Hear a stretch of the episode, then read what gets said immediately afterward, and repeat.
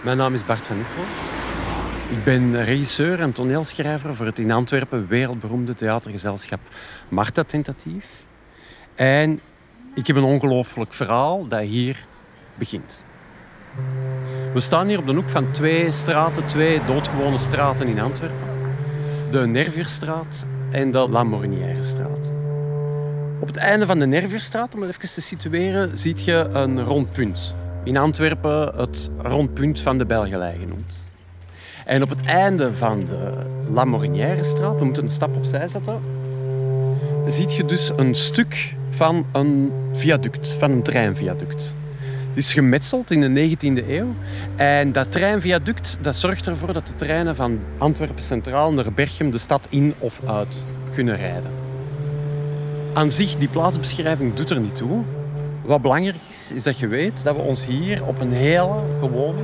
Dat is niet erg. Dag. Uh, dat we ons hier op een hele gewone, banale straat ook bevinden. Waar zich drie waar gebeurde verhalen hebben afgespeeld doorheen de geschiedenis. Verhalen die die wijk waarin dat we zijn hebben bepaald. Eentje in de vroege herfst van 1942. Eén in de hoogzomer van 1980. En we beginnen in de winter van 2019.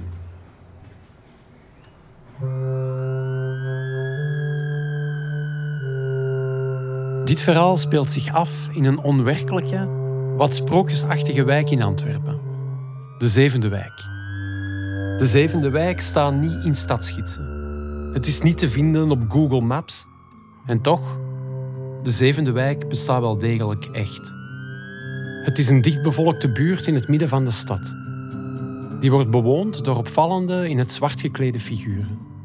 Als iemand uit de provincie in Antwerpen aankomt en uit het Centraal Station stapt, ja, je ziet natuurlijk mensen die voor de buitenstaander tot een andere wereld behoren.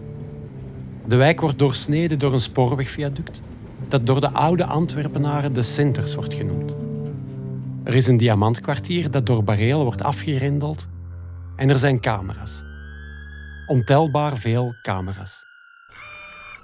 Op zondag 3 februari 2019 registreren die camera's hoe een politiewagen langs het stadspark de wijk invlamt en aan hoge snelheid het rondpunt van de Belgelei nadert. Ze registreren hoe op dat rondpunt een man zijn telefoon neemt, kort iemand belt en rustig wegwandelt. De camera's registreren hoe twee politiemannen met getrokken wapens het bankkantoor op de Belgelei binnenstormen. Beneden in de kluizenzaal gaan de inbraakalarmen af. Maar de agenten geraken niet verder dan de inkomhal met de bankautomaat. En terwijl dat er aan de bank steeds meer politieploegen toekomen, gaat er één straat verder, achter de hoek, een deur open. Om kwart na twee gaat er hier op de hoek van de Nervierstraat en de Lamorinièrestraat een deur open. En uit die deur verschijnt er een orthodoxe Joodse man met een rolkoffer. Moest u er geen beeld bij kunnen vormen? Lange zwarte jas, zwarte broek en schoenen en kenmerkend een hoge zwarte hoed en een wit hemd met rafels. En deze man die trekt met zijn rechterhand een rolkoffer voort. In die koffer zit de buit van de bankroof. Volgens bronnen dicht bij het onderzoek zo'n 2 miljoen euro. Ik denk als men naar buiten komt met 2 miljoen, dat de werkelijke buit die werd gemaakt, dat dat veel, veel groter moet zijn. En hoeveel dan? Veel groter. Hoeveel groter? Veel. Heel veel. Terwijl de Belgelei voor alle verkeer wordt afgesloten en speciale teams van de politie de kluizenzaal proberen binnen te geraken, steekt de orthodoxe Jood met de rolkoffer rustig de straat over en verdwijnt uit beeld. Geen stress, geen spanning op te merken. Toen ik die beelden zag, dat was precies een film. Dat was pure fictie, dat was Hollywood. De spectaculairste bankroof in de recente geschiedenis is een feit. Dit is De Kunst van het Verdwijnen. Een podcast van Marta Tentatief en Lucas de Rijke in co-productie met VRT Max. Aflevering 1, Wereldnieuws. Een verslag van 3 februari 2019, de dag van de bankroof. Het begin van ons verhaal.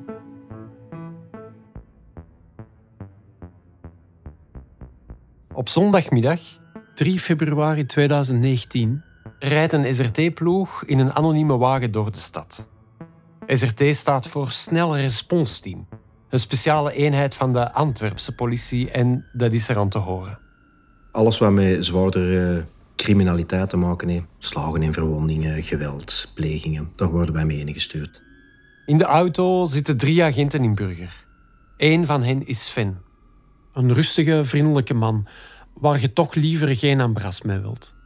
We gaan op initiatief mee naar opdrachten die in feite, uh, laat ons het simpel zeggen, iets uh, gewelddadiger zijn. Herinnert jij je nog zondag 3 februari 2019?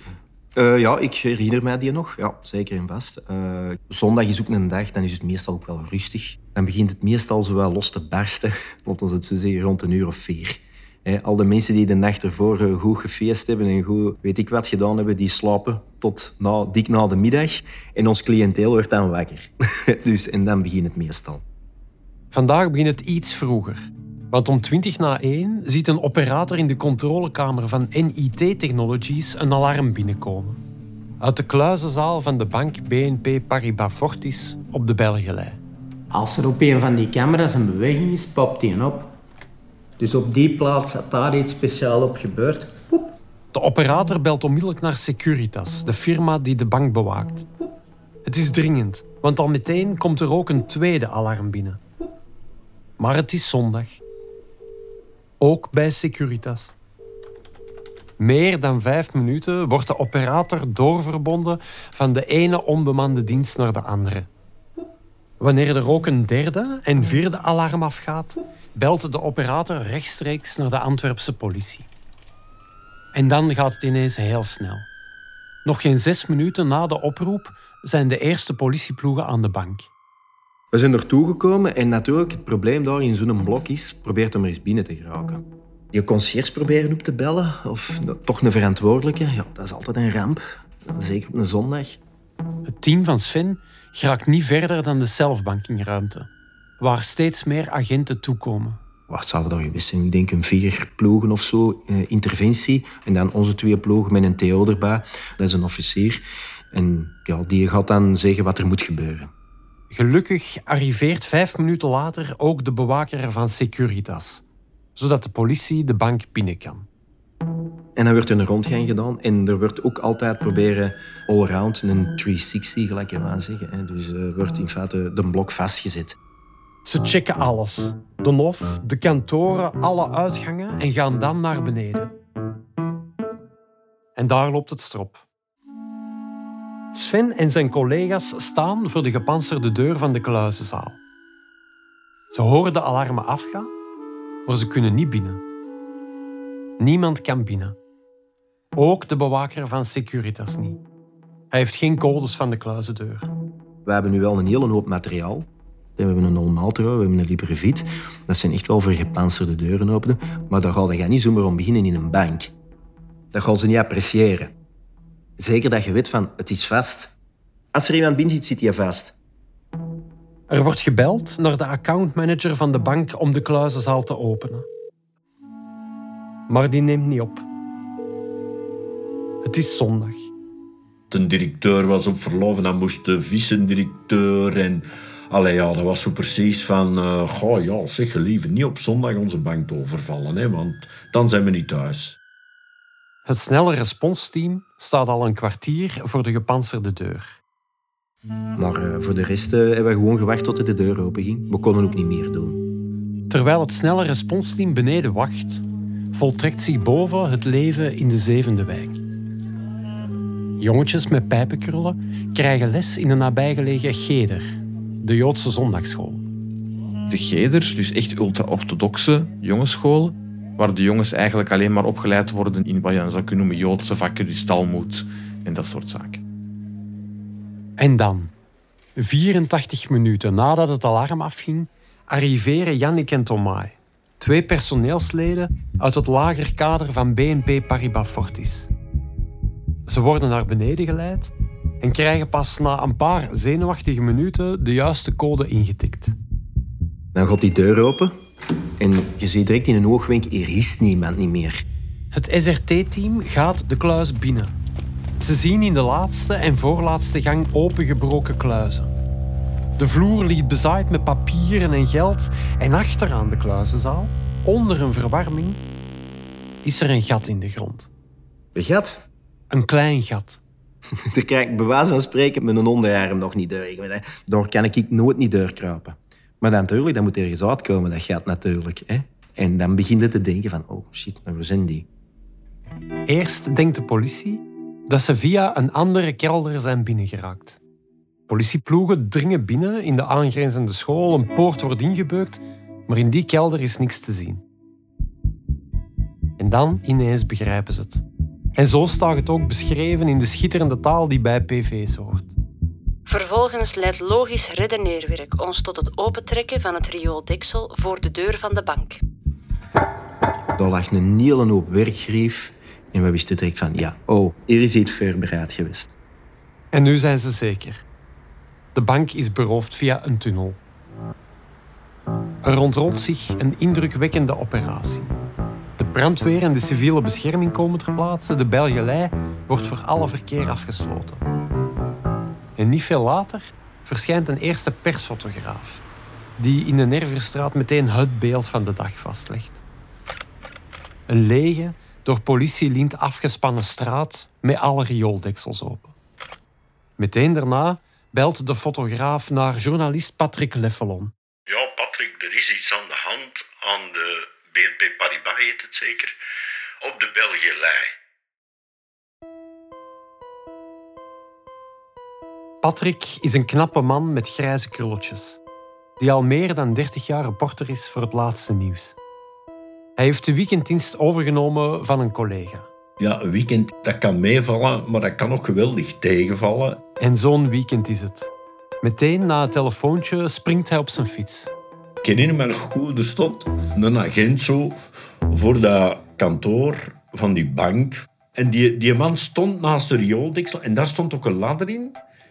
Maar voor de rest was er eigenlijk niet veel te zien. En die agent zegt, ja, maar je moet hier eens in de zijstraat kijken. Kijk maar eens hier in de zijstraat. Ik kwam dan naar die zijstraat en ik zie alleen dat al die riooldeksels waren opengezet. Ik zeg, voor wat, ja? voor staan die riooldeksels? Ja, ze zijn van hierachter naar hier gekropen en dan een tunnel gegraven en zo zijn ze binnen. En ik denk, wat? Hoe kan dat? Twee speurders van de federale gerechtelijke politie nemen de leiding van het onderzoek over. Het team van Sven doet witte, beschermende pakken aan. Nou, wat overleg is er dan beslist van drie mensen van ons die een tunnel in te, te gaan. Ze dalen via een ladder af in de rioolput voor de bank. Mannen, let goed op, want ik wil straks nog naar huis gaan. Voor zelfs geld hebben die door iets geplaatst voor te doen ontploffen of die een of het ander. Altijd mee oppassen. Beneden zien ze meteen een handgegraven tunnel die naar de kluizenzaal leidt. Wat zegt gelijk in de boekjes van Jommeke? Links een balkje, rechts een balkje en erbovenop een balkje. Dus dat was echt wel, oh, zien dat we weer niks omstoempen, want als dat instort, ah, je weet niet wat je moet verwachten, ja, dan zit je dus levend begraven. Hè.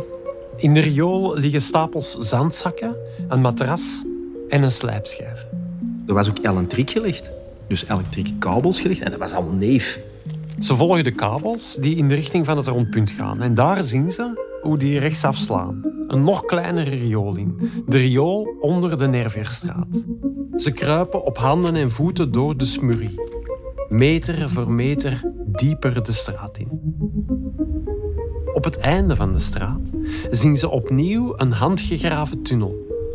Met daarin een schuifladder.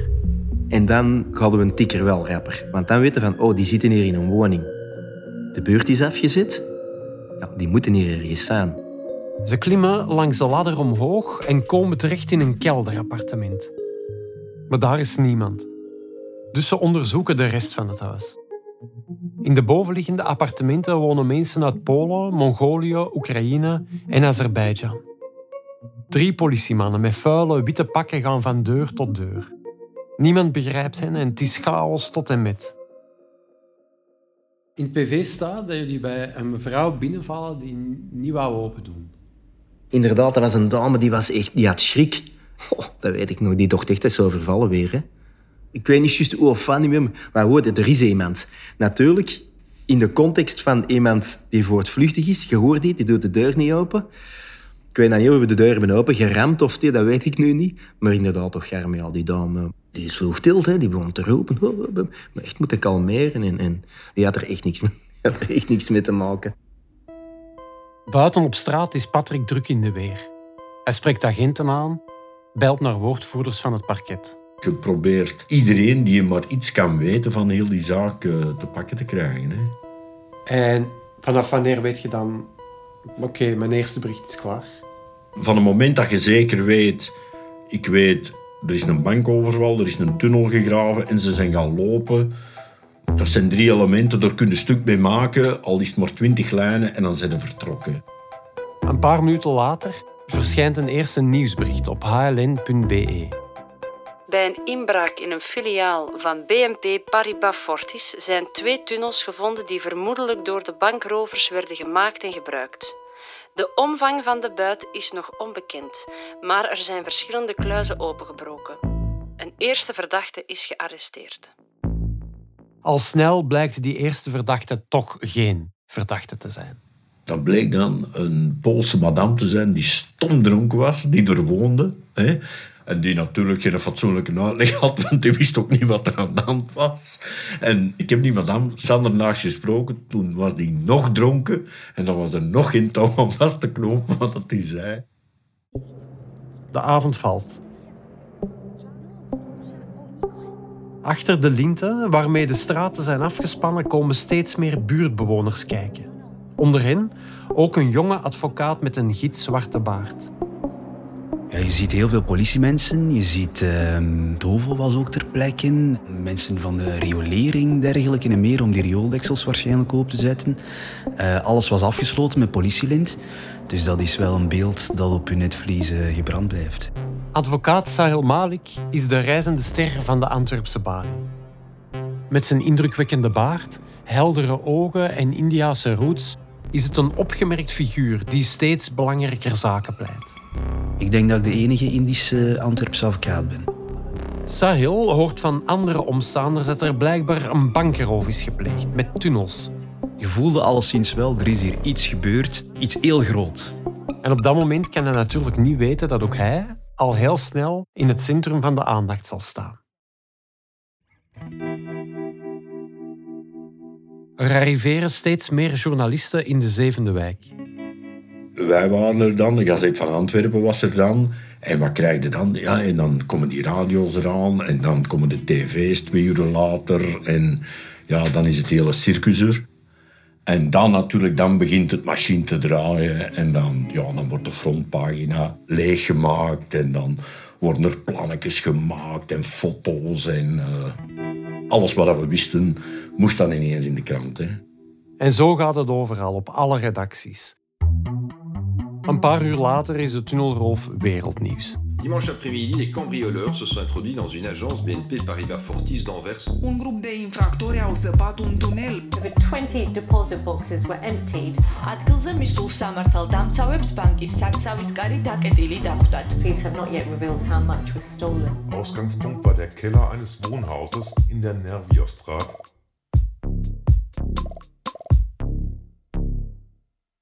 Het onderzoek is in volle gang.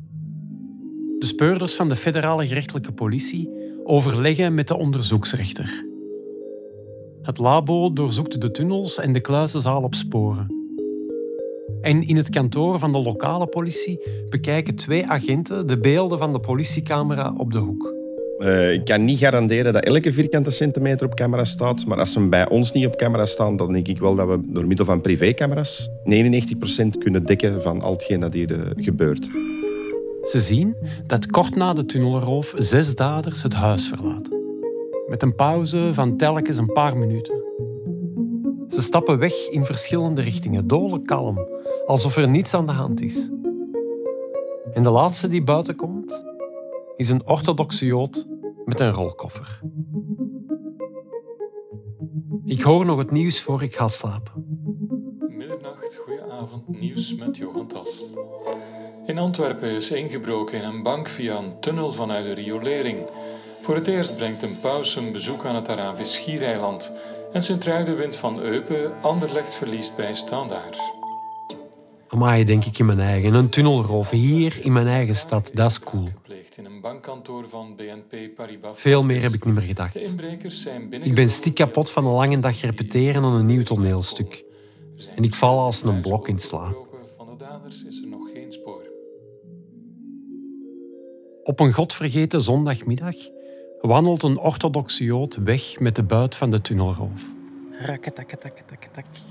Zijn spoor zal ons in werelden brengen waarvan we het bestaan niet eens vermoeden. Voor zakonje.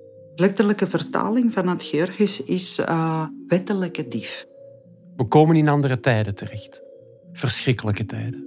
Je hoort het blaffen van honden, vrachtwagens met draaiende motors, het roepen van mensen en af en toe schieten. Maar steeds opnieuw leidt zijn spoor naar deze hoek. Deze banale straathoek in de zevende wijk.